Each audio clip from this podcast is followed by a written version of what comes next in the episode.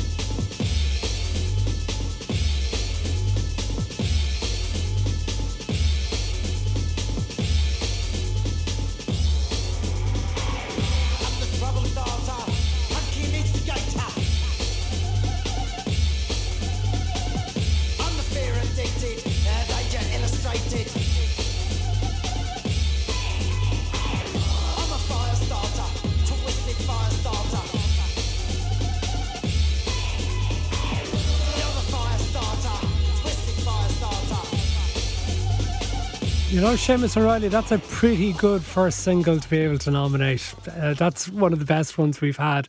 So let's get some of your other musical choices. Tell us your favourite album, please. This was hard, I think, because I would definitely call myself an album listener. Particularly, you really fall in love with music maybe between like 10 and 15, when everything seems so new and important, that having whole albums was a big thing. And now I suppose it's much more single and sort of individual track focused. But the one I settled on was Since I Left You by The Avalanches, just because, again, like Firestarter, for completely different reasons, it blew my mind, the scale of what was happening and all of these. I think there's something like 1,000, 2,000 different samples all kind of worked in all together. And it had I love an album that has just a big, colourful box of treats energy. Every track is different, and there's always something you can revisit. And again, it has that other thing, which is I can listen to one track and I have to listen to the whole album. So it has to be that, I think. Now, the track we have is Frontier Psychiatrist.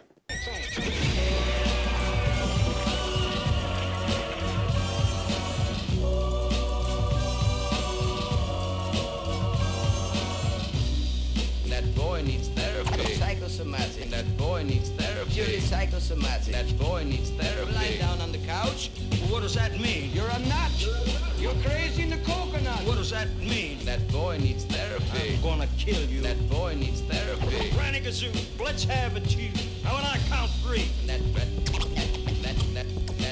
boy needs therapy. He was white as a sheep.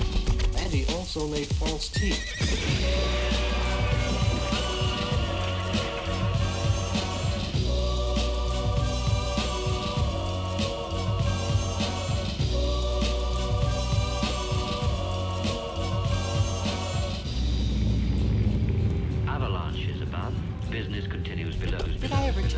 story about cowboys, bitches, and Indians, and Frontier Psychiatrist. I felt strangely hypnotized.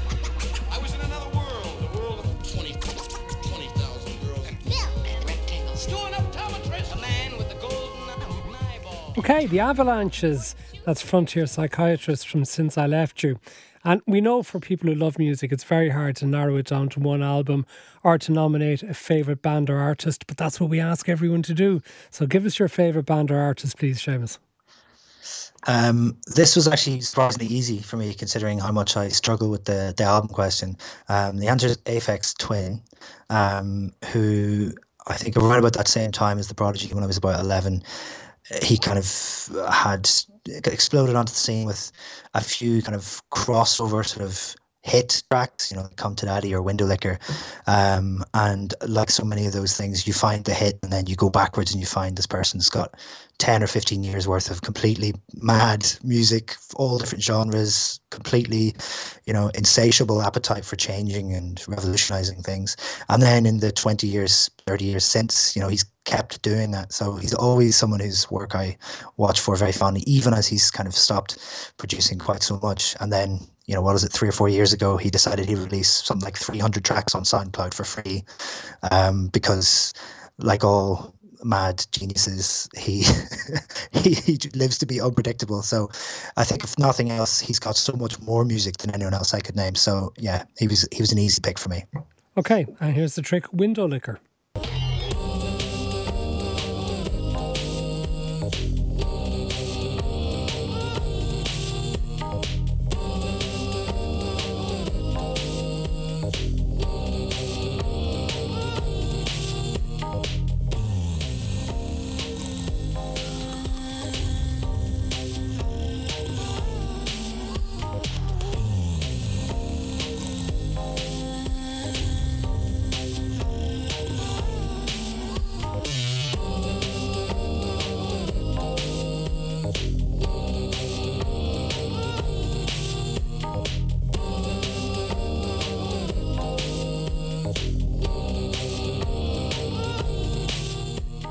Okay, that's Aphex Twin. So, best gig you were at and the reason for it.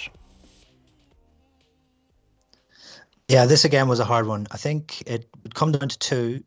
Between two of them were both actually at Electric Picnic in 2007, and they were either the Beastie Boys or Bjork at that festival, which, you know, was a really embarrassment of riches.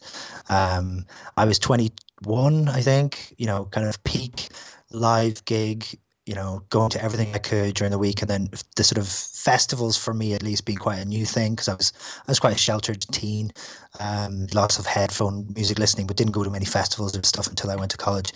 So to see those, the sheer scale, you know, hits for days, but also just to feel what it's like to hear music with, you know, 10,000 other sweaty reprobates. I mean, there was just nothing like it. As it happens, both Beastie Boys and Bjork from the Electric Picnic that year had been nominated by a number of people in this slot. It must have been really, really brilliant gigs. We don't have from the Electric Picnic, but we do have Beastie Boys live in 2007 playing Sabotage.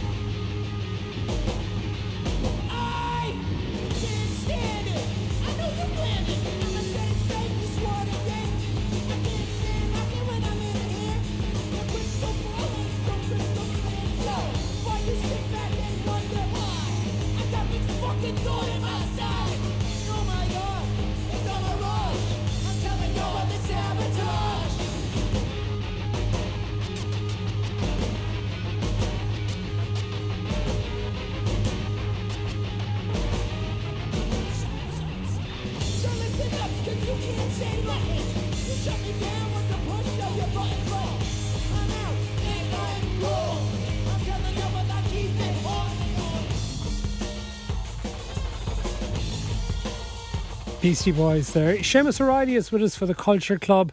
He has published his memoir, Did You Hear Mammy Died? Seamus, we've been through all your musical choices, so let's talk about other things. Let's talk about books and favourite book or author you have nominated for us? Flann O'Brien's The Third Policeman.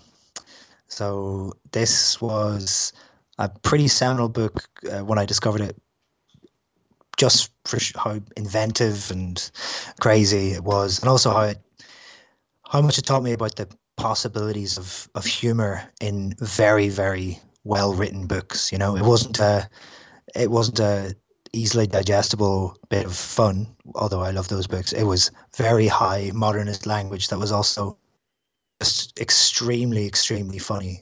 There's very few things you visit even 10, 20 or 30 years later that can still have, you know, a full effect. I mean, I think the obvious example would be Monty Python's incredible bits that we all remember. But if you go back and watch one of those episodes, sometimes you're like, oh, this is barely even comprehensible, because humor changes that quickly. And meanwhile, you can go back to Third Policeman, in my opinion, you know, which is 100 years old or thereabouts. And it's, you know, it feels like it was written tomorrow, you know. It's not quite 100 years old, is it? I'm trying to work out. But I know what you mean. It's 90 years old, because it was written in, I think it was written in the 30s, wasn't it? Is it that far back? Good God, right. Okay. Yeah. Well, we have an extract read by Jim Norton. I was born a long time ago. My father was a strong farmer, and my mother owned a public house. My father, I do not remember well, but he was a strong man and did not talk much except on Saturdays, when he would mention Parnell with the customers and say that Ireland was a queer country. My mother, I can recall perfectly. I knew her well, but my father and I were strangers and did not converse much. We were all happy enough in a queer, separate way. Then a certain year came about, the Christmas time, and when the year was gone, my father and mother were gone also. My mother was the first to go, and I can remember a fat man with a red face and a black suit telling my father that there was no doubt where she was, that he could be as sure of that as he could of anything else in this vale of tears. But she did not mention where, and as I thought the whole thing was very private and that she might be back on Wednesday, I did not ask him where. Later, when my father went, I thought he'd gone to fetch her with an outside car. But when neither of them came back on the next Wednesday, I felt sorry and disappointed. After a few days, I was brought away myself on an outside car and sent to a strange school. Jim Norton reading The Third Policeman by Flann O'Brien. I've just been told, actually, well, it was written between 1939 and 1940 by Brian O'Nolan, who wrote under the pseudonym Flann O'Brien. It didn't get published until 1967, after he had died. Yeah, that's right. It was the first book he wrote, but it was, you know, published posthumously. So 82 years. We'll chalk that up to sort of middle distance. Indeed, you will. Okay. And give us a favourite play or musical or theatre show. This one was quite hard, actually, but I'll up for one that I reread quite recently, which is Stones in His Pocket by Mary Jones, which I saw performed in sort of repertory theatre as a school kid. I think a lot of Northern Irish school kids do, but which I think I'd remembered as being a bit of a raucous laugh as a kid, and then revisiting it now as the blackened heart of a man approaching middle age. I think I saw so much of the darker stuff, the longing, the yearning, the sort of desperation. So it's a very affecting piece of work, while also being really funny, being very funny with Irish people, being very funny about theatre and entertainment, the movie business, or, you know, all these different angles. So, and it's also perfectly comprehensible to a child, to an adult, and someone, you know, viewing it or reading it for the third or fourth time. Let's hear a short scene from Stones in His Pockets. Now, Sean here is going to read out his essay on cows. Cows are great big useful beasts. They are more useful than humans. They are more useful because you can get meat from them. Then you can get milk and butter, and they even make good school bags. If I were a cow, I would feel very useful. I would rather be a dairy cow so I didn't have to be killed. When I grow up, I am going to have the best herd in Kerry.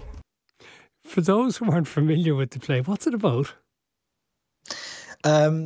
Broadly, it's about a film that's being shot in a small town and being watched by the sort of people in the town as it's going through, and you focus particularly on two characters who want to be close to, you know, all the stuff that's going around, but, you know, they're maybe a million miles away from that kind of stardom and that kind of attention, but you see their lives intersect in some interesting ways. But yeah, it's really struck with me, and I really enjoyed rereading it recently. Okay, your favourite movie is a bit different. Tell us what the choice is and why you've made it.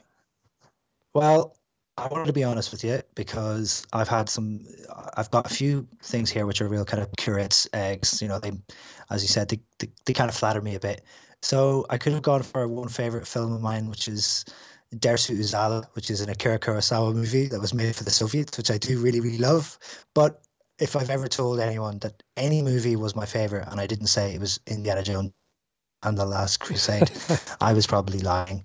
I don't know what, it hit me at the right time. And bear in mind, I'm not talking about Raiders of the Lost Ark, which I can even accept is probably a superior movie. It just hit me at the right place. I love that kind of rollicking adventure that popcorn cinema that Spielberg did so well.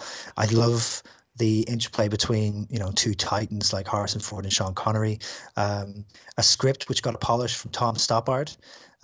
You know, it zips along at such a pace, and every time I've watched it, which really genuinely might actually range into the hundreds, because I was one of those kids to tape on again and again. It's never dimmed. Anytime it's on, I end up watching it to the end. It's just my happy place. So yeah, I make no apologies. Let's have a scene from Indiana Jones and the Last Crusade with Harrison Ford and Sean Connery. Elsa never really believed in the Grail. She thought she'd found the prize.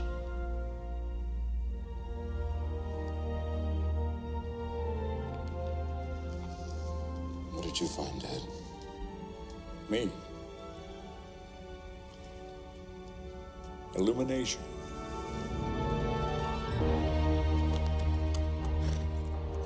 And what did you find, Junior? Junior? Dad? Please, what does it always mean? This Junior?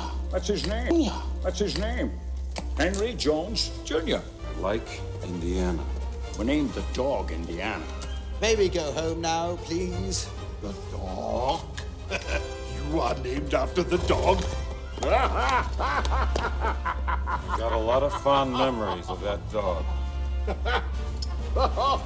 Ready? Indiana Jones and the Last Crusade. Just before we move off movies, though, tell us about the VHS collection that you had at home and how that came about. Yes, well, I do go into it in the book. It has its own chapter. My father was a very ingenious man.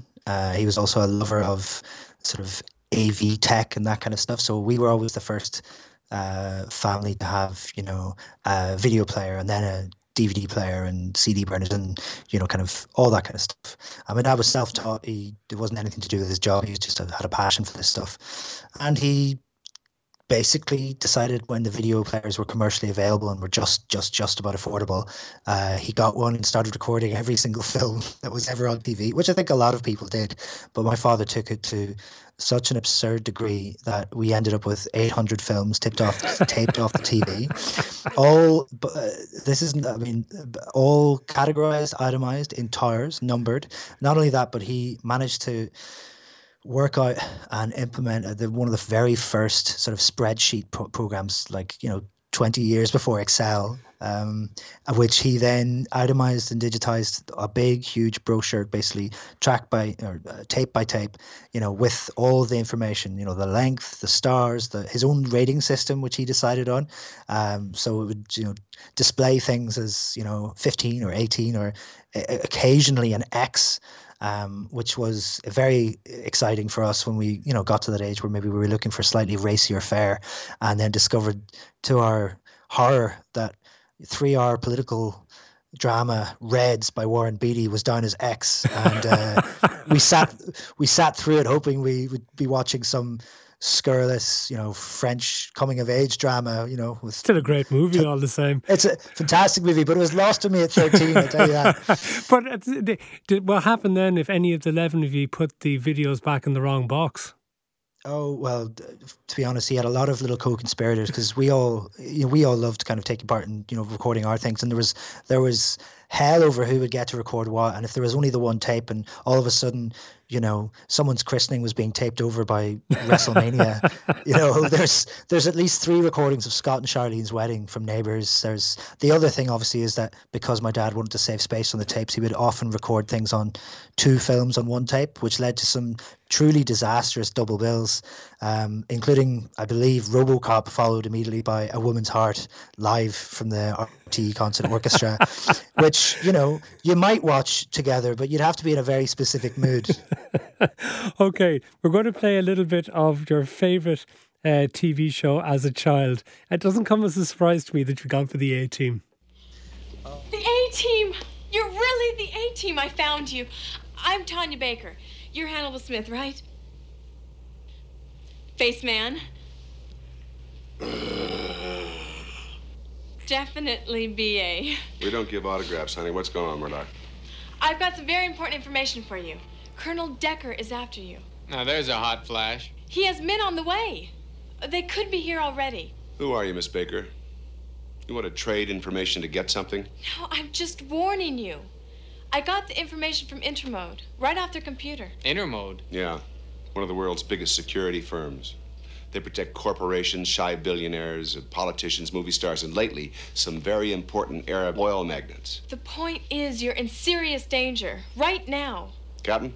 Colonel, you know that car parked down the end of the block? Well, I still feel funny about it. Even though nobody's come or gone, that wino keeps hanging around there. I mean, he could be recon. I mean, he could call for backup any minute. VA, go with Murdoch. Check out the street. I'm so glad you believe me. Believe you?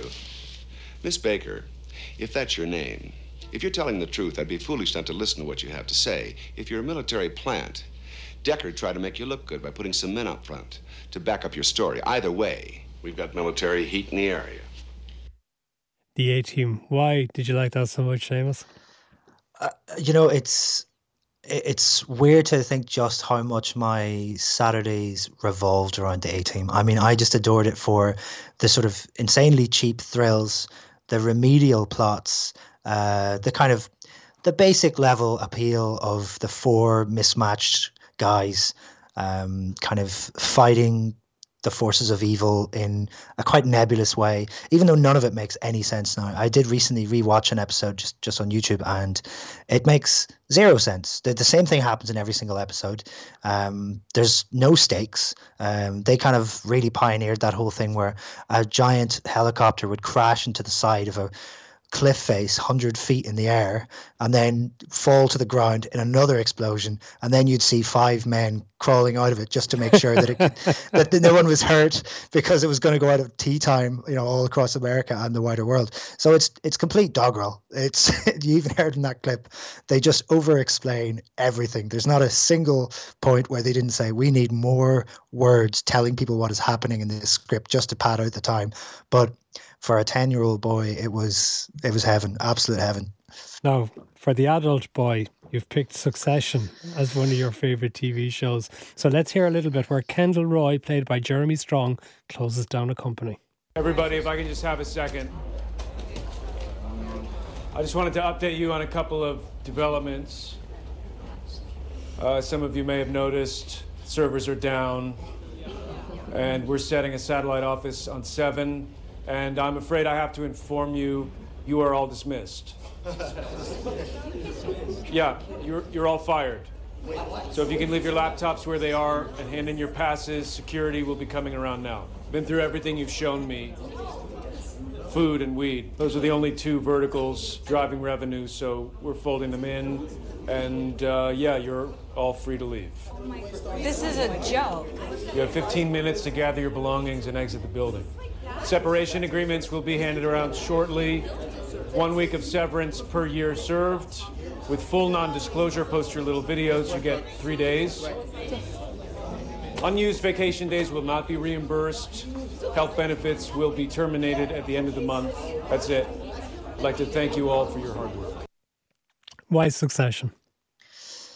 I think it's the writing, it's the performances, it's the way in which they can make a cast of almost supernaturally unlikable characters compelling, because I think most shows they can do that with one or two anti-heroes, so with, you know, the sort of guy you love to hate.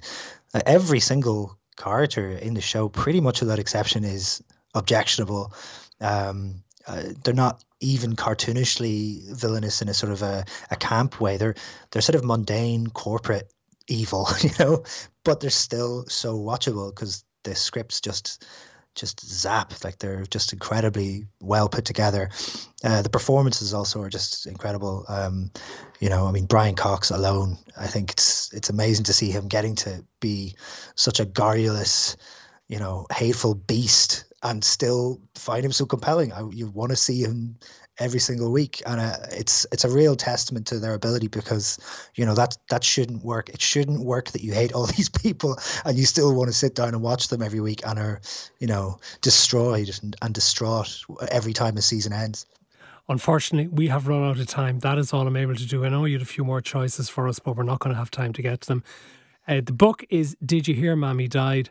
Seamus O'Reilly, thank you very much for joining us here in the Culture Club on The Last Word of Today FM. Thanks for having me. The Last Word with Matt Cooper. Weekdays from 4:30. Today.